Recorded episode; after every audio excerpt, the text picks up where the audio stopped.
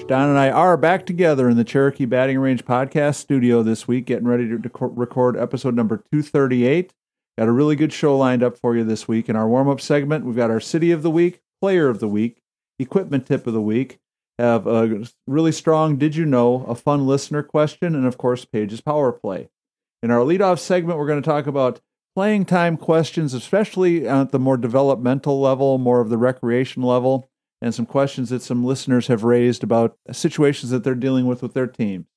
In our cleanup topic, we're going to talk about something that was all the rage on Facebook a few weeks ago about a play that took place in a state playoff game, whether it's uh, gamesmanship or flat out cheating, and uh, was something we've talked about in the past a little bit. But we're going to get into it again today. And then in our uh, coaching tip of the week, we're going to talk about coaches' reactions when tournaments don't live up to their expectations. Uh, we've talked about this topic a few times too, but I had somebody reach out to me with a very specific uh, complaint and wanted us to talk about it again to make sure that we kind of air that thing out a little bit. So before we get into all those fun topics, first let's talk about our sponsors, the Anderson Bat Company. Everything Fast Pitch is very proud to have Anderson Bat Company as our presenting sponsor. Anderson Bat Company is using the latest and greatest bat technology to corner the market in the fast pitch world. They have the minus 9 Rocket Tech, the minus 10 Carbon, and the minus 11 Carbon Light. Anderson Bat Company is using this technology to put a high performing bat in the hands of hitters that really know the difference between a good bat and a great bat. We're also working with Anderson to provide a discount for all of our listeners. Go to the Anderson Bat Company website and order your bats. Use the EFP20 discount, which is for everything fast pitch, and you'll get a 20% discount. It's a great way for you to save a little bit of money on a great bat and also help support everything fast pitch at the same time. Let's also talk about supporting everything fast pitch by going to patreon.com slash everything fast pitch. We've got a new patron this week. Matthew came on board as a new patron. We have an existing patron, Ray, who has increased his commitment and uh, has uh, raised his uh, level of support. I want to say thank you both to uh, Matthew and Ray for helping us. You know, one of the things that we've talked about at great length here in this last uh, several months is the long term health and future of what's going on with everything fast pitch and coach prep. And the reality of it is that because of the influx of patrons we've had over this last couple of months, it's gotten us closer to breaking even, but we're still not breaking even every every month. The reality of it is that uh, there is a spot out here in the future, someplace. Uh, if we don't continue to add patrons, where we're just going to have to say that enough is enough. Um, I know uh, you're all tired of listening to me uh, beg every week for more people to come on board. Yeah. But the the flip side of it is, you know, Coach Don and I really do enjoy doing this but the amount of red ink that has been associated with it has just gotten to the point now where as I'm dealing with all this other stuff in my life, it just keeps making me wonder how much longer can I keep throwing money at something on the hope and a prayer that someday Nike or Wilson or Spotify or somebody's going to say, "Hey, these guys are geniuses. Let's pay them a million dollars to keep doing their podcast."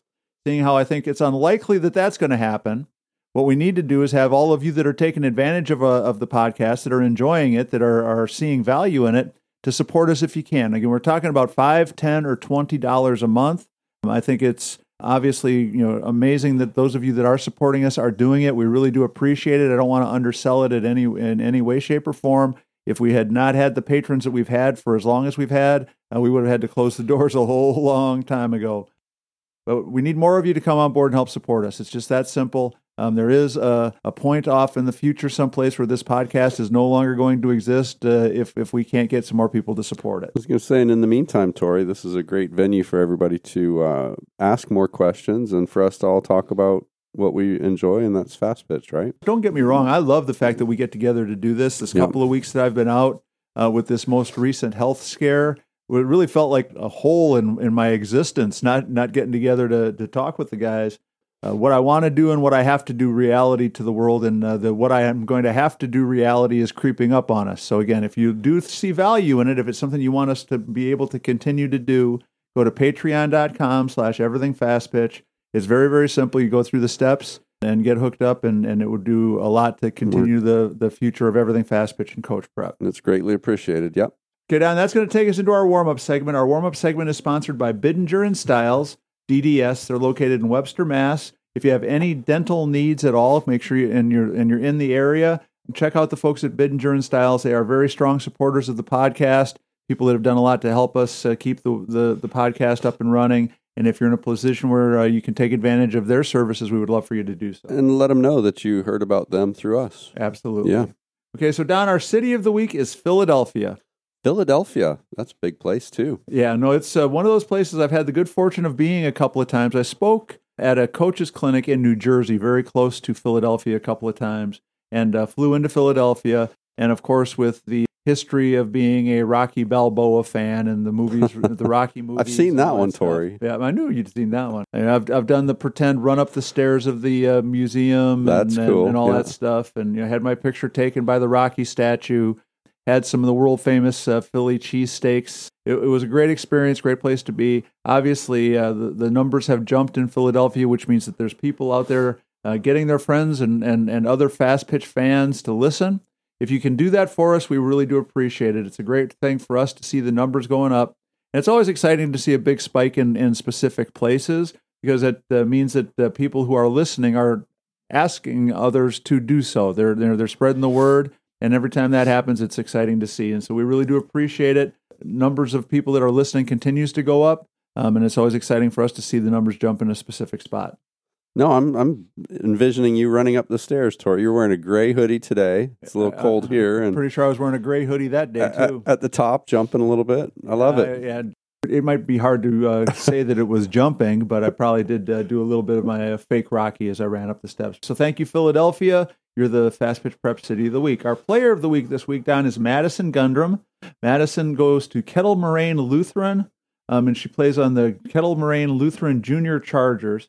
Player that has uh, worked really hard to develop her skills. She had her first ever over the fence home run. Awesome. Um, but just uh, looking at the submission, she's also an outstanding student, a great teammate, one of those kids that uh, everybody loves to play with, one of those kids that everybody loves to coach. Certainly, we're excited that uh, Madison was nominated and, and want to say congratulations to her for her on field success, but more importantly, the fact that she's working so hard in the classroom and, and also being a great teammate at the same time just says a lot about her um, and about uh, what she's doing to, to grow her skills and, and, and her passion for the game of softball. Madison, great job, and glad somebody was able to take a few minutes to submit your name. That's great. We really do appreciate it. So, congratulations, Madison Gundrum. You're the Fast Pitch Prep Player of the Week. As Coach Don just mentioned, if you have players that you would like to nominate, um, we've been on this roller coaster of Player of the Week nominations for for quite some time. We go through stretches where we'll get five or six in one week, and then we'll go five or six weeks and we don't get one. Right. And the thing that's so crazy to me about that is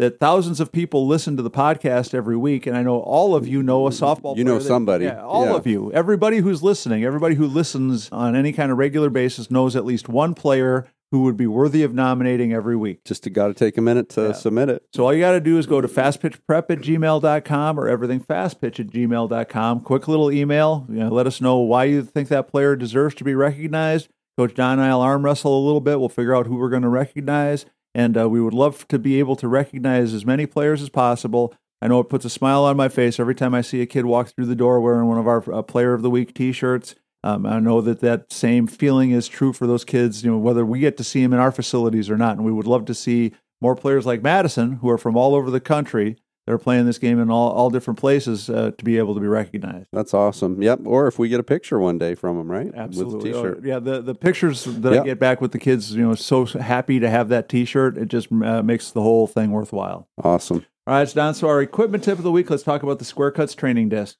Well, Tori, as always, the discs uh, have been a hit here at the cages. We use them practically every day. Many times, people that see them for the first time end up leaving with a set because they see the value and they see the excitement that uh, that they bring. So, if you don't have a set, you need a set. We're sneaking up on the holidays, so each of you know a coach, and many of you know a coach that don't have a set. You need to reach out, get them quick, and make sure you've got them before the holidays get here. Yeah, well, Don, I think that's a great idea to use the uh, Square Cuts training discs as an option for a, a coach gift.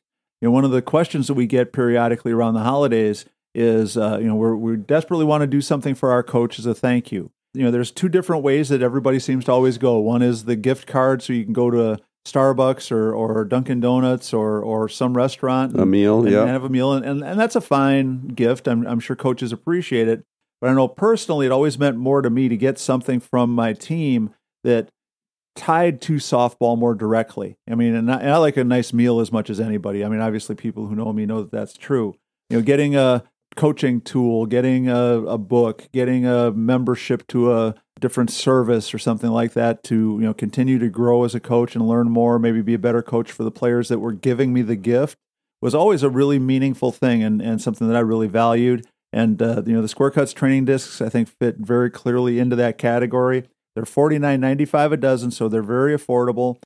You know, they last a really long time. There's something that every coach would love to have, so they have one more set of tools to use, one more drill that you can set up at practice, make practice a little bit more enjoyable. It's also something I think every player should have in their home uh, training kit because it's absolutely you know the perfect tattletale. You get something out of hitting them, even when there's nobody there to watch you to give you feedback. You get the feedback you need just from swinging and hitting the square cuts training discs, I think is a really good tool. I was going to say, Tori, and they're going to stick around for a good while, especially at the home when it's just you that are hitting them. They're durable, so they're going to be around for a long, long, long time at home. And uh, you know, if we do uh, choose to give them as a gift for our coaches, it's kind of a constant reminder. You know, every time they look at them or work with them, that uh, that you appreciate them and all that they do for you. So. Yeah. That's a good good idea. Right. So you go to the fastpitchprep.com website, go to the front page of the website. There's an order button right there. You click on it, fill out the form, um, and they'll get shipped to you right away. And we have them here in stock. It has been encouraging because they're going out the door a little bit faster pace more and more.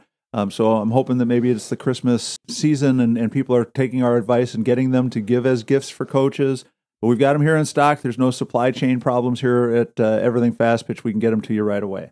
So, Don, did you know this week we have a sad did, did you know? Uh, Gary Ferrin, who uh, was the head coach at Loyola Marymount University, passed away. Oh, no. And Gary's another one of those great, great coaches that most people don't recognize the name. You know, people in the fast pitch world, people that had, you know, had the good fortune of coaching with or coaching against Gary, certainly always appreciated the amazing job that he did. You know, he was one of those coaches at a school that a lot of people didn't understand why they were so good, couldn't quite you know put a finger on what made their program, their softball program, so consistently competitive. You know, they were the team that was every year or two would knock off uh, UCLA or Stanford or somebody like that. That you know, on face value, you wouldn't think it was possible that a little school like Loyola Marymount was competing with and beating those kinds of teams. But Gary's a great coach. He was a great guy. Um, had the good fortune of coaching against him a couple of times he was one of those personalities where while he was beating you, he made you feel pretty good about it. And you always had kind of a, a funny story to tell or something to, you know, crack you up. You know, had a kind of a running commentary going from the third base coaching box of, you know, what was going on in the game, you know, with, with the world in general. Uh, but Gary was a great guy um, and uh, really uh, touched me when I saw that he had passed away. Um, it's one of the things, Don, that really stinks about getting old. As we get older, unfortunately, more and more people in Losing our lives, some of our friends, um, yeah, uh, are leaving us. And and uh, Gary was a great coach, a great guy, and and he's going to definitely be missed. Very strongly remembered by the folks at Loyola Marymount. So rest in peace, Gary Farron. So our listener question this week, Don, comes to us from Sally. Sally's question is: My daughter is eight. When should I start spending money on a high-end bat and a high-end glove? Well, that's that's kind of a tough call, Tori, because uh, you know at that age we don't know if they're going to be into softball for a long, long time, or uh, you know if basketball or soccer or another sport might steal some of their uh, interests. So it's always fun to have a good competitive bat because I do think that there's a little bit to that.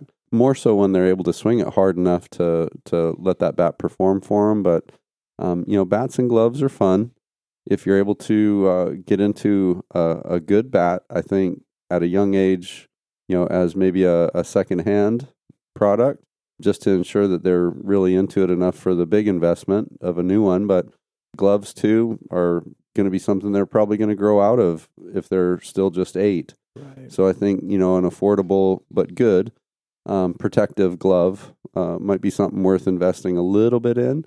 But still knowing that the the end game is that they're going to be growing out of it and needing a really good one down the road too. Right. Well, at such a young age, it is a very delicate question, and and I think Don, you touched on something that was my thought about it. If my choice was for a younger player, what I would invest in first, I would invest in a bat before I would invest in a glove partly because the glove is something that they're going to outgrow probably and, and the what they're going to need in a glove might change more drastically. Obviously when they buy a bat when they're eight they're going to get a smaller bat. When they get to nine and ten it's going to be a little bit bigger and as they get older and stronger the you know the size of the bat's going to continually change. Whereas the size of the glove is something that as their skill level continues to improve, usually you see the gloves getting smaller. As the player's skill level improve.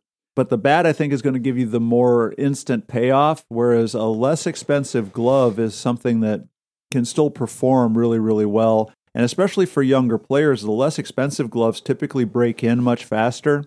They're easier to use, quicker. And so that's something that would factor in. Be more fun for- quickly. Right. Yeah. You know, if you if you get a, a new bat, it's fun to have it the very first day you have it. You can go out and, and play with it, and, and it might make a difference in how you're performing. If you get a really good high end glove, you're going to spend the first you know several months of your life breaking it in and getting used to it and getting comfortable with it.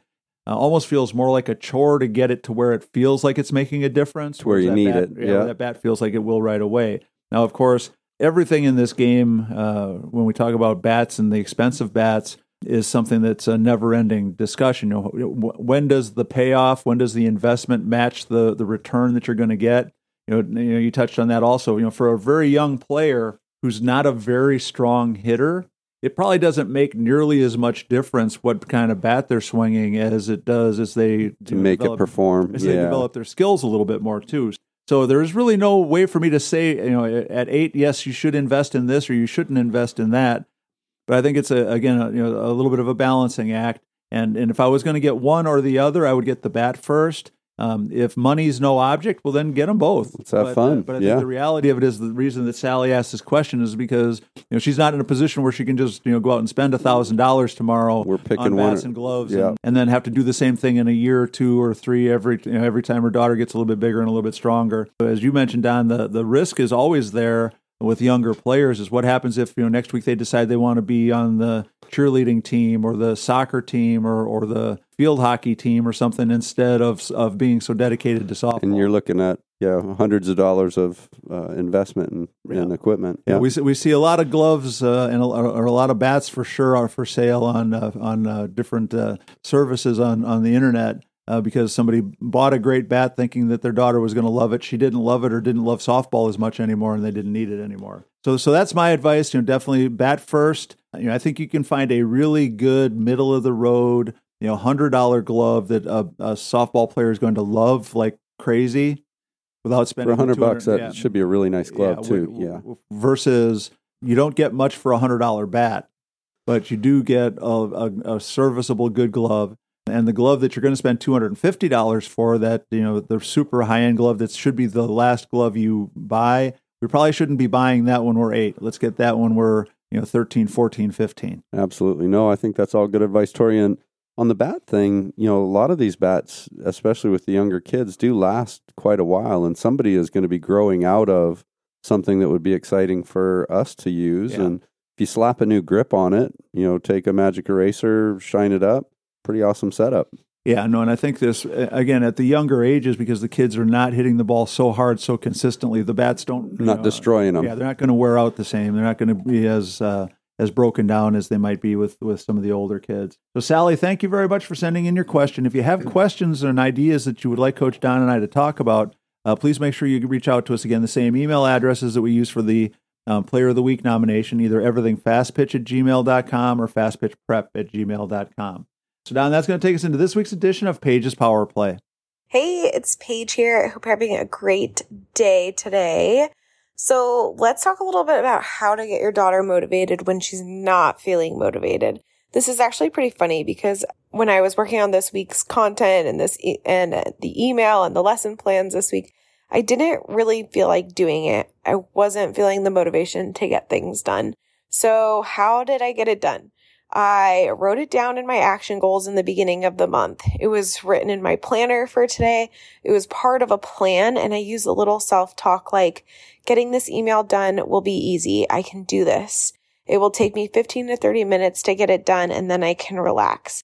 This is how your daughter can stay motivated when she's not feeling motivated. Setting the goal, setting action goals, mapping out the action goals in a planner or an agenda, creating positive self talk to support those actions and the plan. And we are actually going through this exact process in mindset lessons this week. So have your daughter come join us uh, so that she can start staying motivated when she's not feeling motivated, especially when it comes to practice, getting the extra work done, all of those things. You can schedule this week's lesson on my website at paigetonz.com. And if she could use a little help using a planner or agenda or just having some more skills with time management, juggling all the things, you can also check out and grab my mini course, Balancing School and Sports Stress Free. It's one of my favorite things. Uh, as you know, I'm a little bit of a planner nerd, so I love that resource. Um, and I hope this is helpful. So I hope to meet your daughter, help her stay motivated when she's not feeling all that motivated. Uh, Paige does a great job for us every week. I lo- always love her tidbits of information, and I know I say this almost every week. Um, it's important to me that, that we talk to our listeners about how valuable her programs are. The, the number of players that I deal with in, in hitting lessons that need something like this, that, that need some sort of confidence boosting program, some sort of mental training to allow them to actually tap into what they're capable of doing physically. It's not 100%, but it's probably 90%. And I think that you know that one of the things we talked about you know just a second ago is when do we invest in a in a high end bat or a high end glove? There's an awful lot of softball players that would be a whole lot better off with a bat that's a year or two old, and investing that money in you know this kind of a training program that uh, that Paige offers, where you're going to be more confident, more comfortable, um, have a better skill set to deal with the pressure that this game delivers versus you know getting just another new bat. So Tori, too, another piece on this is I've come across some really high end, what I would consider extremely high end athletes that uh, don't really let us know uh, some of the turmoil that they have inside. They hide it, and uh, you know, and it's really an unknown thing. So we might have some athletes that are you know parents of athletes that are listening and. And we don't really know all that behind the scenes stuff that right. they're they're experiencing, and Paige is a great way for them to uh, learn how to cope and work through some of those challenging times and yeah. and so we don't really know. Well and, and it's just human nature you know for for parents when your kids are the kids that are struggling we usually see it last. You know we think well our kid's too tough for that. Our kid can handle it. You know we, have got we, this. we, you know, we, we, yeah. we, we can sort this out. And we know with all the mental health stuff that's going on you know with college athletes that we're seeing so much of and, and you know some of the tragedies that have happened in that arena the idea of passing up on opportunities to help our kids just be more comfortable more equipped why not handle, check it out? yeah. to handle the challenges. And and one of the things that you know we talk about all the time you know the value that it has for them for the rest of their life. If you if you learn how to solve problems as a softball player you're going to be better at solving problems as a employee as a parent as a you know person in the real world if you learn how to you know, be confident in yourself and have faith in yourself and know that you're capable of accomplishing things as a softball player, that sticks to you too. And I think the you know the reality of it is that that uh, batting average is going to be forgotten way before what we might potentially see these kids accomplishing in the real Down world the road. if we, if we yeah. give them the skills to do it. And so paigetonz.com, it's T O N Z. Keep beating the drum for it. I believe without a shadow of a doubt that the most important missing ingredient for the vast majority of kids playing all sports, but absolutely playing this game, because this game is a load. If you're the best player on your team, you're still making it out half the time. You know, if you're if you're the best player on the team, your team's still not winning all the time. If you're the best player on the team, there's still times that you just don't know if you can handle the pressure of it. If we can uh, take advantage of what Paige is doing to make ourselves better at those things and more capable to to do the, the, what we're really capable of doing, it's just going to be a good investment. All right, Don, so that's going to take us to this week's leadoff topic. Our leadoff topic is sponsored by Elite Sporting Goods. Elite's located at 905 Grayson Highway in Lawrenceville, Georgia. Phone number there is 678 377 0270. You can also contact them at Elite Sports Orders at yahoo.com. Uh, anything you need bats, balls, gloves, uniforms, spirit wear, um, contact the folks at Elite. They're really good at it. They'll get it to you right away. They're happy to ship anywhere in the United States. But Don, I had a question that came to me this week, kind of uh, just a general. Give us your thoughts about playing time, especially with developmental, rec level, younger level teams. And uh, uh, you know, some of the questions revolve around you know, I guess depending upon different times of the year, different levels of importance that people are attaching to what's going on with the team at specific times. You know, for a lot of you know, places in the country right now, they're they're playing the quote unquote off season, fall season, you know, where it's maybe uh, not even you know necessarily as competitive. Um, it's meant to be more developmental, um, you know, to prepare for the spring and summer season, which is supposed to be when it really counts.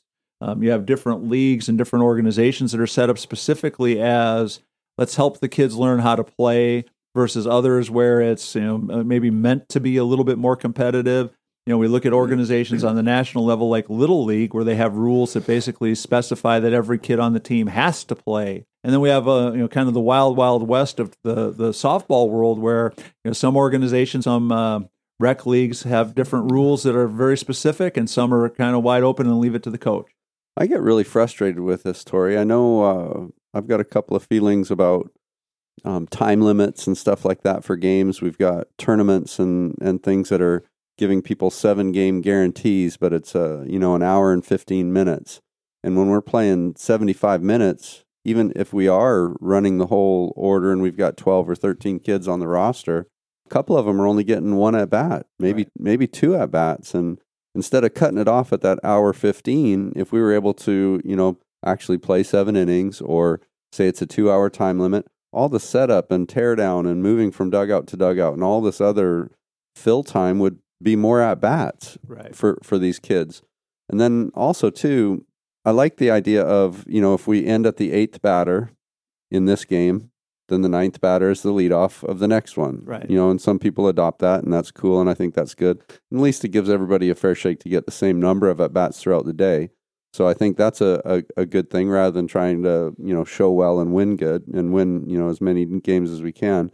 But also too the the name brand. So we've got a lot of kids that are playing on teams that are a high end noted organization. Right. And their expectation is to show well every day, every game. If somebody if somebody gets them, then that's like a, a mark against them as a coach. And they might be a new coach in one of these organizations because they seem to move, you know, back and forth kind of freely from season to season, but um, they need to show well. And if they're going to show well, they got to push their their front nine out there as often as possible, and you know win every game that day. And and that's not what this is all about for.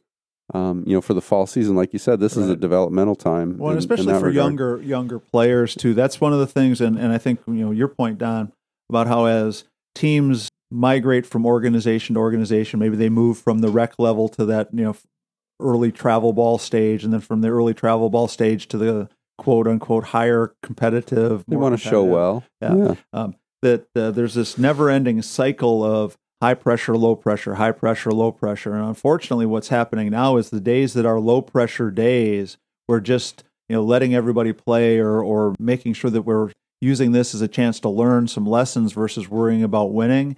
The number of those days, uh, let's just see what happens and, and let everybody give us a chance to show us what they're capable of, those become more and more rare and replaced with the well, I believe this is my best team. I'm going to play my best team more often. And so there, I, I think there's a couple of factors, uh, in my opinion, that that that play into it. One is certainly hum, just human nature for the coaches involved. At the very beginning levels, I think you still are going to have coaches that are highly motivated to, to, you know and and and want to do things that are going to put them in a position to win as many games as possible.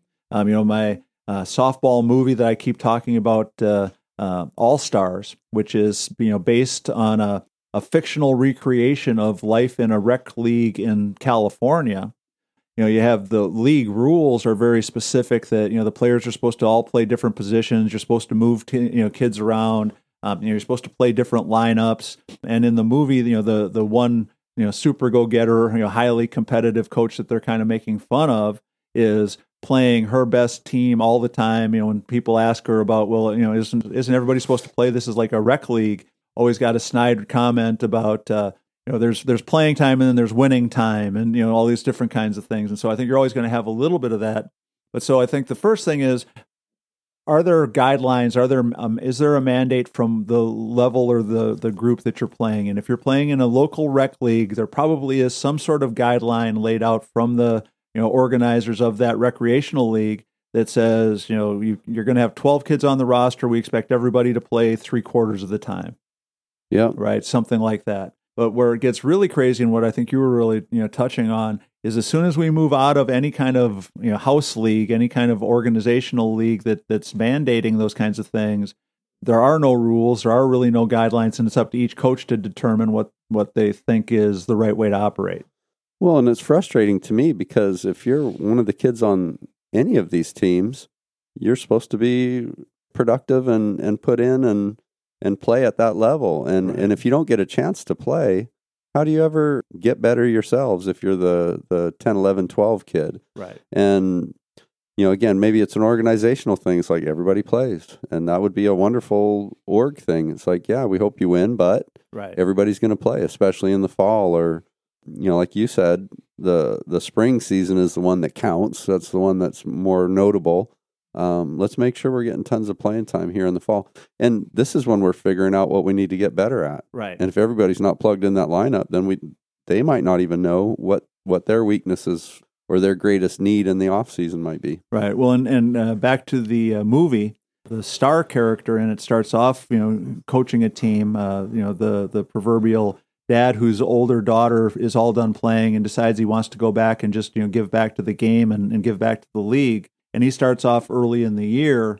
Uh, with the all the kids are playing as one girl that uh, never even comes to practice, but whenever she shows up, he's still putting her in the lineup, and you know, you know, obviously that's you know not really popular with some of the other parents and things like that he even flips the switch and goes from being the you know everybody plays coach to the I got to win this game against the other go getter coach you know and, and, and kind of thing. And so um, so we just know that that human nature is part of it. And so coaches for all of you as you're figuring this out you know take a real hard look at the level that you're coaching at and try to think about what it is that's really the goal for the the level that you're coaching at and the kind of team that you're coaching. Obviously winning is fun but winning at all cost can't be the the number one priority. And if winning uh, means that we're holding players especially very young players back not giving them an opportunity. I think that that we're being a little bit misguided. And then they feel like if they don't get a hit on their first their first opportunity, that they're just not going to get a chance the rest of the day, and they're probably right. yeah.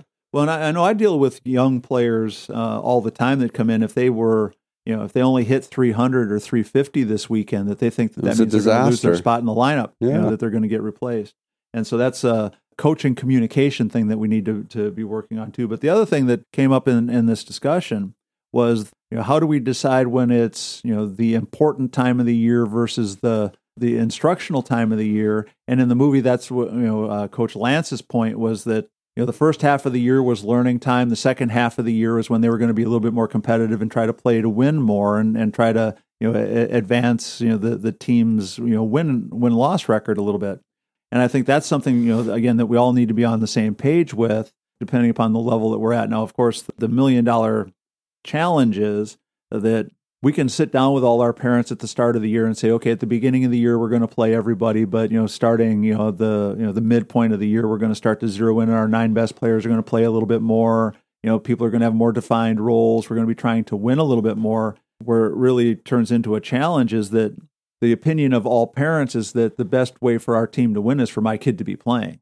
Sure, So the fact that you said that we're going to play our nine best players more because we're going to try to win at the end of the year. you meant mine. Yeah, everybody's happy because oh, of course you mean my kid's going to play more because my kid's going to be one of the nine best, and and when we get into trouble is when that doesn't happen. And so you know, I think that uh, for all of our coaches, you know, it's it's you know starting off with communication. You know, Don, you talk about that on almost every topic that we talk about, but laying out a very clear plan what the what the goals are of the team. If you're coaching at an entry level team and your jo- job is, in your opinion, to develop all the players equally and to make sure that everybody has the very best experience they possibly can, then just lay that out. If your job is travel ball coach or school ball coach and, and your, your expectation is that you need to win, your group, uh, you know, your, your boss or your organization expects you to win, then let's just make sure we're laying that out too so that everybody's on the same page and as aware as they possibly can be about what your plan is going into the season and how you're going to operate as the season unfolds. And I'm I'm going to throw this out there too, Tori. And we've both been a part of really strong teams, and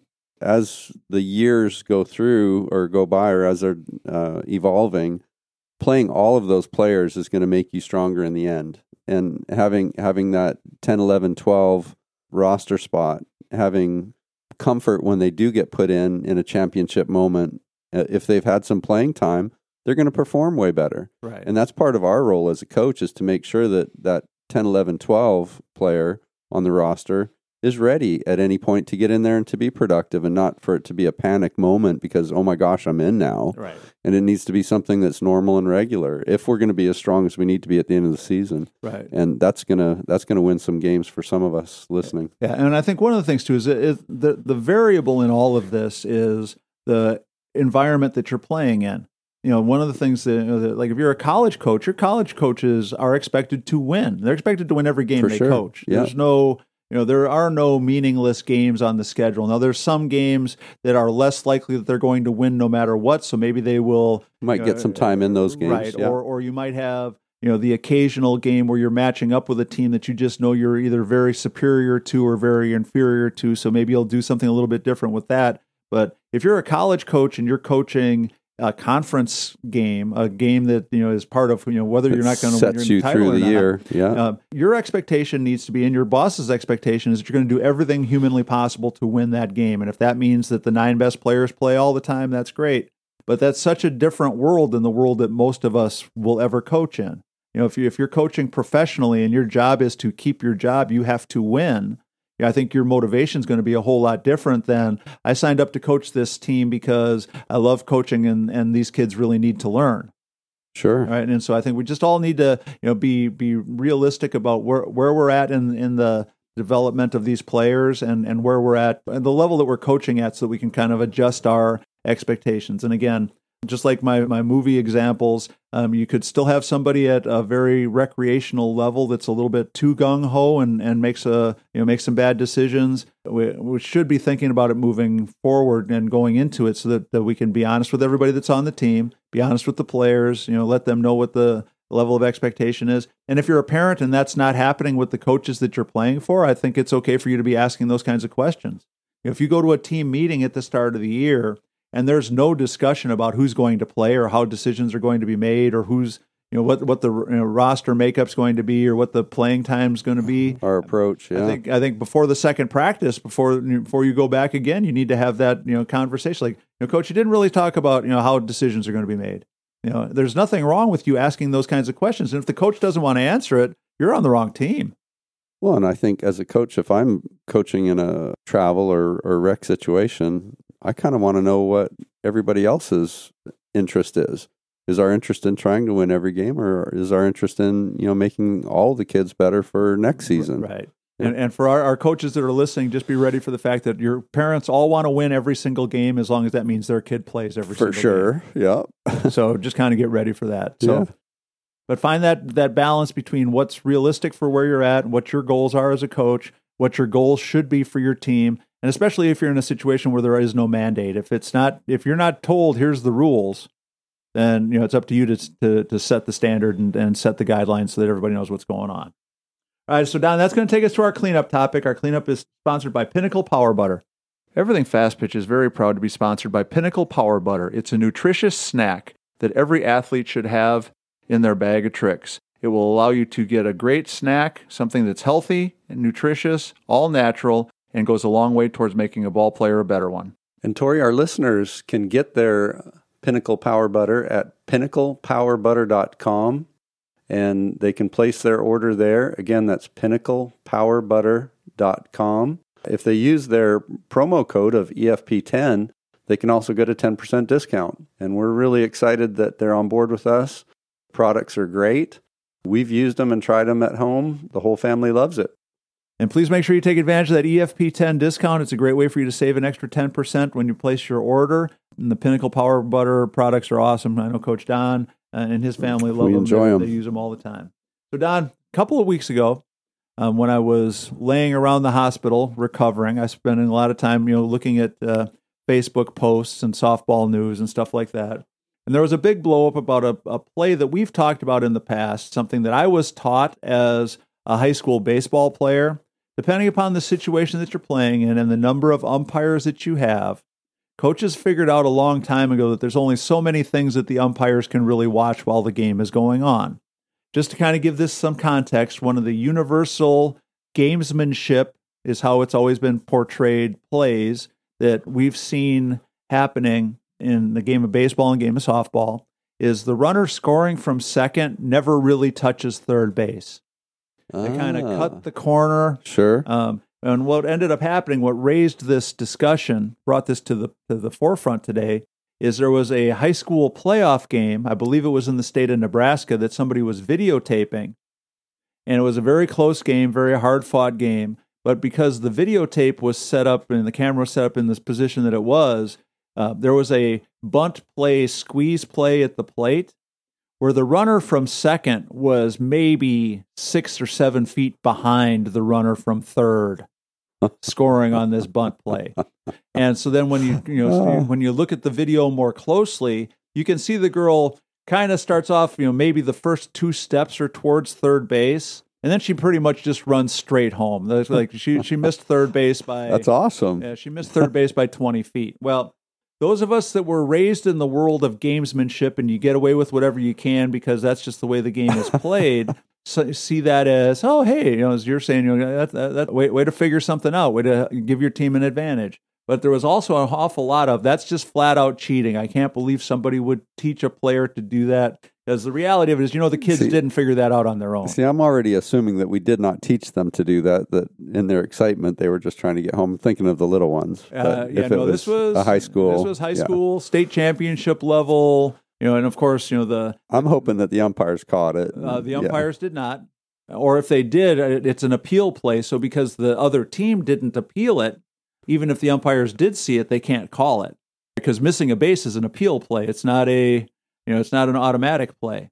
For what it's worth, I wanted us to jump back into this. We've talked about it in the past, and for me, it's it's really kind of a, a challenging discussion because I learned this play playing high school baseball in the 70s. You know, back then we had one or two umpires, and there was no way that the umpires could watch the ball, set up to watch the play, and watch every base runner running the bases. Sure. And so, you know, especially in a two two person right the- umpiring. The, yeah. coach that I played for basically taught us picture third base being 15 feet closer to the pitcher's mound than it was. So you kind of ran a little bit of a of a corner, but not all the way to the base, you know, and cut that corner enough to give yourself the chance to score uh, score from second base.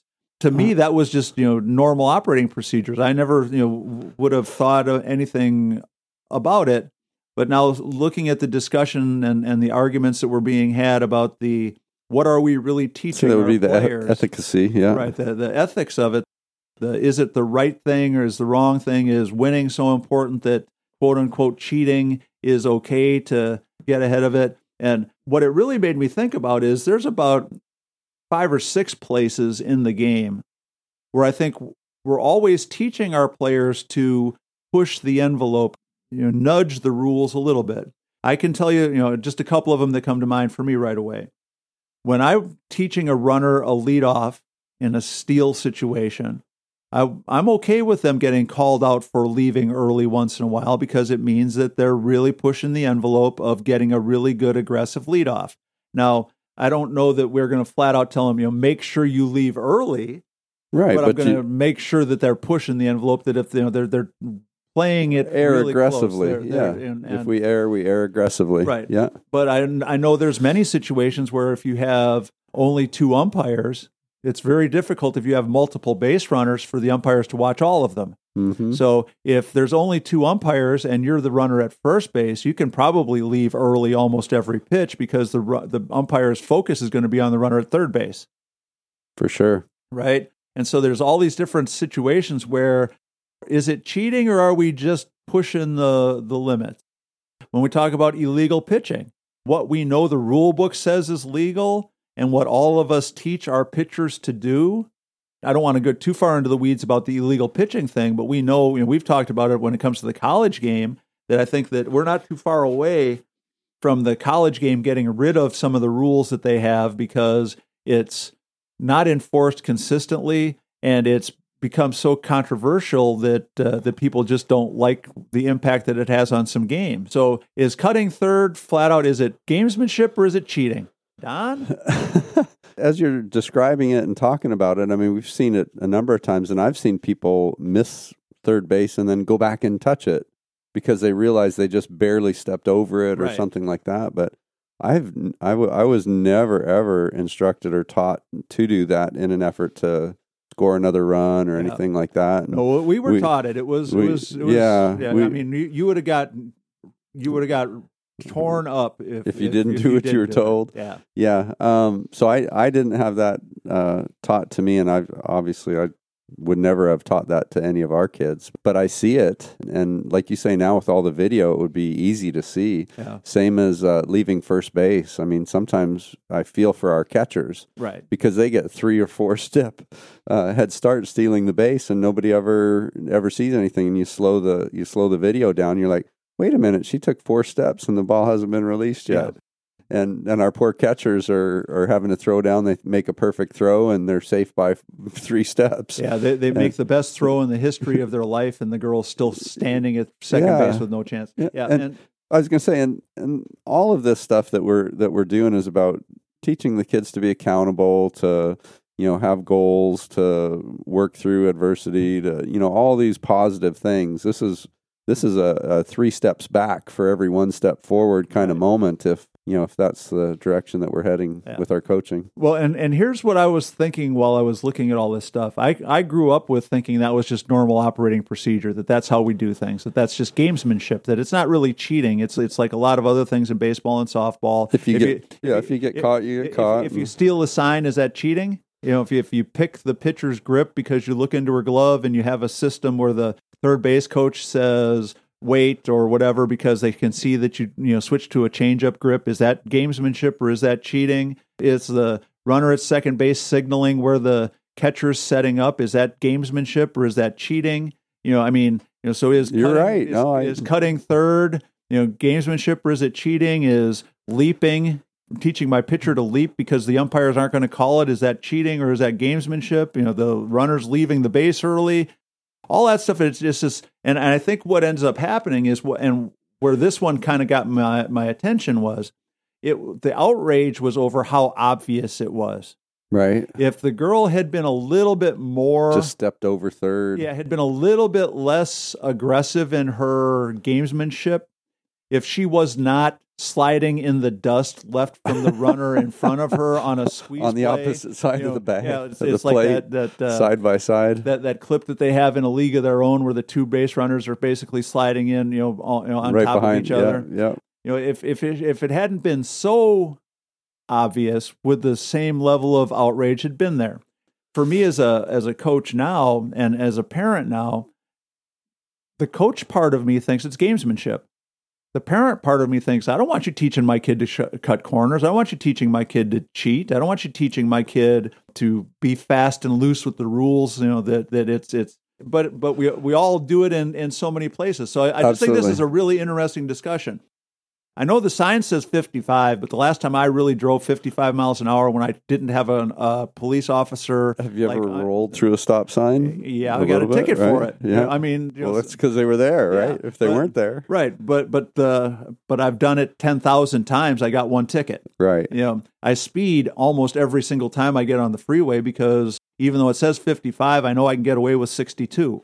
And my kid drives the same way I drove because he figured out when I was driving when he was a kid Five the- over the- was okay. Yeah, the speed limit doesn't really mean the speed limit. It's a you know, suggestion. It's, just a suggestion. So all this outrage is it gamesmanship or is it just a suggestion? You know, No. I mean, I just I just think it was a fun thing to talk about because to me, I agree, Tori, because uh, you know the signaling. If uh, if a catcher's giving the signals, if they're giving the location, to me it's like a chess match back and forth. Okay, well, if you're going to pick my signals, then I'm going to cross you up. right, It's going to be opposite. I'm going to I'm going to show inside, and then I'm going to move to the out. And right. so to me, it's gamesmanship, like you're saying, And- and to a like- degree. But and, and the the gigantic example, you know, the, the but I can't I can't defend the cut the corner. Yeah, the, the Houston Astros thing. Well, you know, stealing signs in baseball has been a thing forever.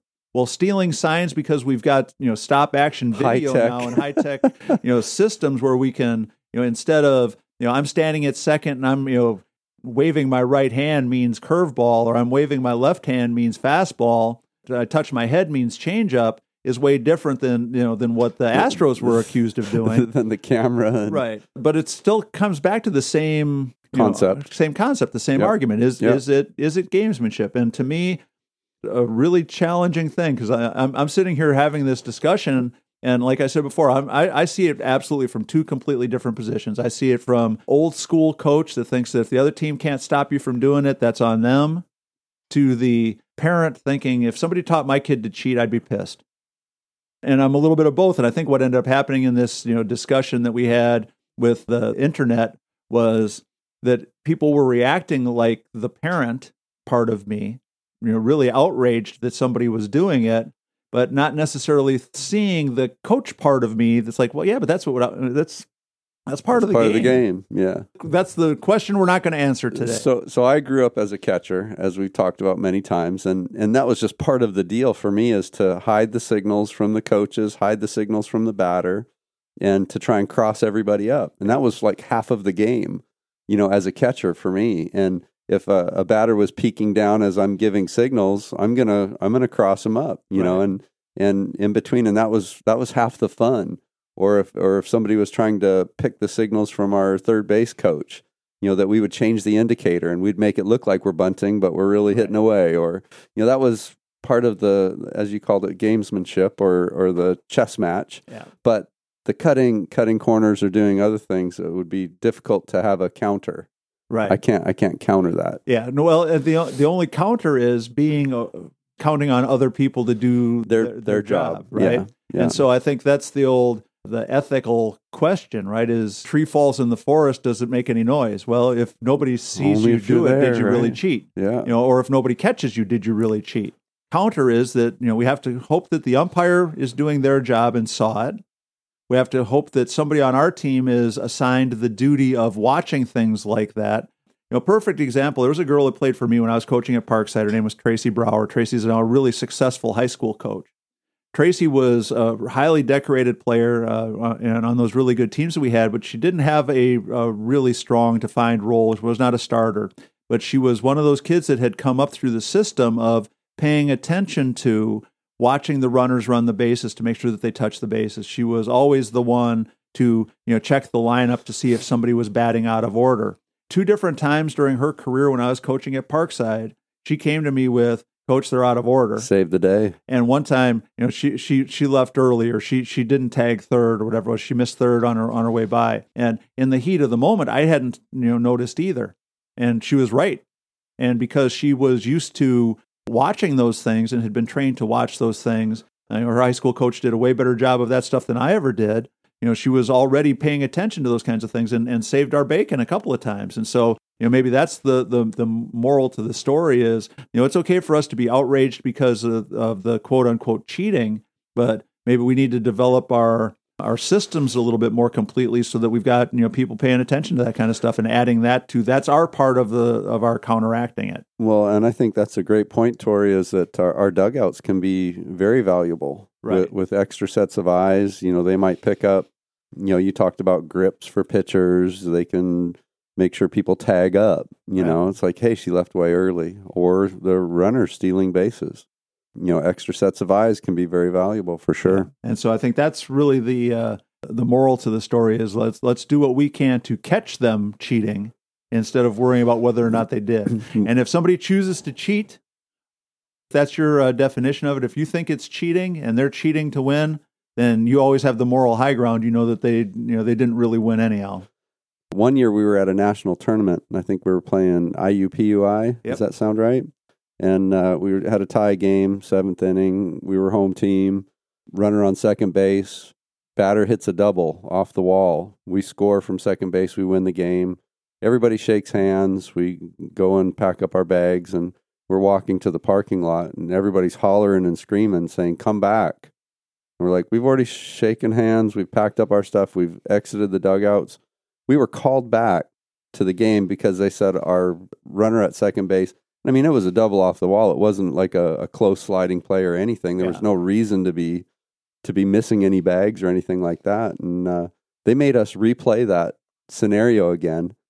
I guess maybe we had less than two outs. You know, they call her out, and um, so uh, or runner goes back. Would that make sense? Yeah, or, or or your runner who hit the double is standing at second, so you got an out, but the runner's at second. That's what happened. And uh, so the next batter uh, hits a double off the wall, and we score the run and we leave. But it was crazy Yeah. that they would pull us from you know basically from the parking lot to come back and replay it. Right. No, and, and, and so again, it's I think it's it's a fun discussion to have because you know stuff like this is always going to be part of it because we know you know when when we're at the ballpark. If I'm at the ballpark right now, if I had a nickel for every time everybody on one side of the field yelled "She left early."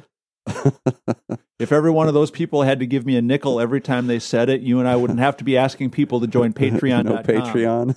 If I had a ju- just For every bad si- call, for every- but even just that one situation, she left early because every time somebody steals a base, the entire team on defense and all the parents on defense are assuming she left early, and so we're always you know always screaming that, always yelling that. Unfortunately, we say it so often now that I don't think it really does anything to influence the umpires to watch it a little bit more closely the next time, anyhow. no, it's exciting. Um, but so gamesmanship or cheating, it's up to you to decide.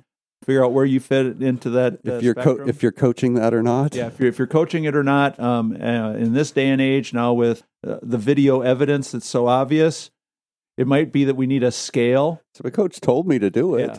Let's not run straight from second to home over the pitcher's mound. Let's just kind of you know go towards third base a little bit more. Or or just hit the bag and make it cool. Yeah, that would be cool too. All right. So, not our coaching tip of the week this week. One of our listeners uh, reached out, and this is a topic we've talked about before, but he was very, very upset. His team just played in a fall showcase event. Winter is coming fast where they where they play, so they don't have many more chances to get out there a this little bit fall. north. Yeah. Um, and uh, basically, the tournament was nothing that was promised. And and my response to him, you know, and you know, so it was a showcase event. It was supposed to be attended by college coaches. Very few, if any, college coaches were there. Very few opportunities for players to be seen by any of the schools that they might have been interested in. You know, it ended up being one of those chicken or egg conversations because I tried to be sympathetic and I understand that if you if you spend a lot of money to go to an event that's being advertised to be one thing, if it's not that thing, it's going to always be disappointing. And uh, it could be a showcase event that there's no college coaches at. It could be a, a highly competitive tournament where the fields are terrible, or the umpires are not very good, or there are not enough, not enough umpires, so the tournament runs poorly. The tournament uh, gate fee is super high, and the parents are up, uh, unhappy because they've got to pay for their six year old to run around at the playground that doesn't even want to watch softball, but because we're charging every single kid. There's all different areas where this can be true. But in this situation, the thing that you know that I tried to get him to understand is that while they should not advertise coaches will be there if they don't know for sure that they will, whether the coaches are there to see your kids or not is really on you and your players much more than it is on the tournament to make sure that that happens. And trying to get people to understand that you know when a tournament says well, in the past, these 27 schools have been represented, or these 200 coaches showed up. That means that in the past they have, but it doesn't mean that they will this year. And you know, last year when they showed up, might have been you know that theirs was the only tournament in town. Well, this year there might be three showcase tournaments all going on the same weekend. So there's all kinds of variables. And so the advice I give everybody is if you're, especially from a recruiting standpoint, if you want to make sure you're going to get your money's worth, you've got to do some detective work on the front end and you've got to work really hard to invite coaches to send schedules to make sure that it's as easy as we can possibly make it for those college coaches to find us and, and to come and watch us. No, I think that's a good topic for sure, Tori. And again, the showcase things are exciting. It's exciting for the the players, the coaches, the parents. It's exciting for everybody, and it takes a lot for that to all happen in in the way that we expect for it to happen. To have good facilities, to have our kids ready and prepped to to play well, for there to be college coaches there to to view our efforts, and all those things have to happen together for it to be a, a huge hit or Yeah. for it to be a, a, a big event. And you know anything short of that can be disappointing. But like you said, if there's a weekend that there's multiple events that people are getting spread out in, there's things that variables that you just can't necessarily control. And um, you know, if if I'm disappointed in a uh, product or a you know whether it's a restaurant or whether it's a tournament that we go to, we can we can decide how we're gonna perform and act and react and stuff like that. But I'm just not going to go again next time. You Right. know, without more assurances, like you're saying. Yeah, well, I think one of the things that uh, we all have to be aware of is that tournaments are going to say whatever they need to say to con- To get ya. to get Yeah, people to come and play. I don't know very many tournament directors that are flat out lying. So I think if a tournament yeah. is if a if a tournament is advertising that you know come to our showcase in the past, you know these tw- you know 200 schools, schools, yeah. have attended. I'm sure those 200 schools have attended, but it might have been two schools one year, 60 schools the next, five schools the third year, and, and 120 schools the fourth year. They keep us uh, uh, some sort of a list of everybody who's attended. They'll say something like, well, these schools have been here. These schools have recruited here in the past. And that's always a, a useful bit of information. But again, if we want to make sure that our players are going to get in front of college coaches, we have to train our teams, train our players, train our parents that we have to, To do become their much part. more proactive. Yep. We've got to be targeting schools specifically that we're interested in. We've got to be contacting those coaches directly. We've got to be emailing them with all the information that, that will make it as easy as possible for them to get out to see us play. If we're going to a showcase, just because it's a big name event that you know, all, you know that college coaches go to, doesn't mean that they're going to be there to watch our team. You know, some of the big showcases now, you know, they might be at five or six or seven different parks. You know, Right. they might have one park that is the you know featured park where they've got you know the majority of the really good you know high high caliber teams all playing each other and then you know some other parks that are 10 15 20 25 30 miles away are part of the same event but certainly aren't going to have the same number of college coaches and the same you know number of recruiters in you know, attendance at and so so teach your kids they've got to do the inviting you know if you're playing at a at a big showcase and they're using three different parks you got to you know send that college coach the park the game time and anything updated. yeah probably the uniform that you'll be wearing that day so they can find you easier you know everything you possibly can to to uh, ensure the likelihood that those coaches are going to come and watch you play Tor- and that's gonna- and that's really the bottom line to I was going whole to say, and. Tori, we talk about that a lot and making sure that we're doing our part and reaching out to the schools that we have interest in. But what kind of timing do you think that our players and coaches need to be thinking on that? Is that a one week ahead, or do we need to do it at the beginning of the summer or the, the I, I think season? it's both. I think we need to have a long And like a follow-up. Yeah, we need to have a long term plan uh, at the beginning of the season. So with the if- tentative schedule. Right. So let's say if, if if you're coaching at KSU and that's my this one of the schools I'm really interested in.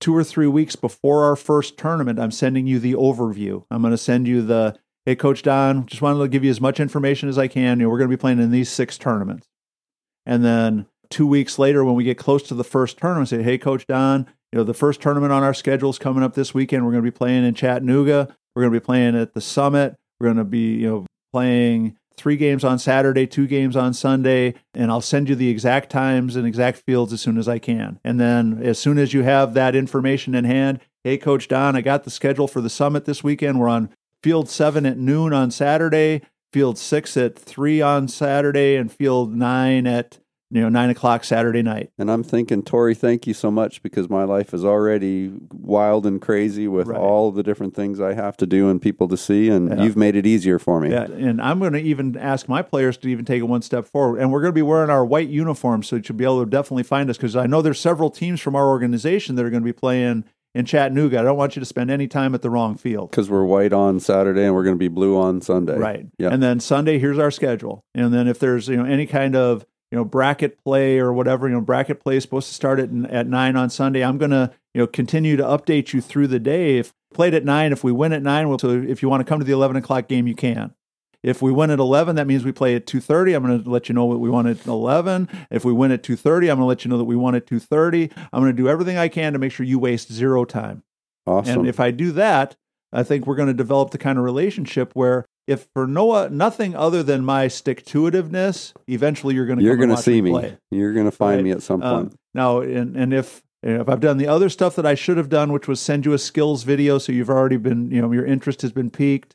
Uh, maybe I came to your camp, so we already have a little bit of a personal relationship. You know, whatever I've needed to do, I've I've done all those things so that when I, you know, talk about the tournament that we're going to, you know everything that you need to, and that's on each player and each team. The the days That's of, good for everybody. right. Yeah. And that would be true whether you're going to a tournament that's highly thought of and has a strong reputation, or you're going to something that's a little bit less well known.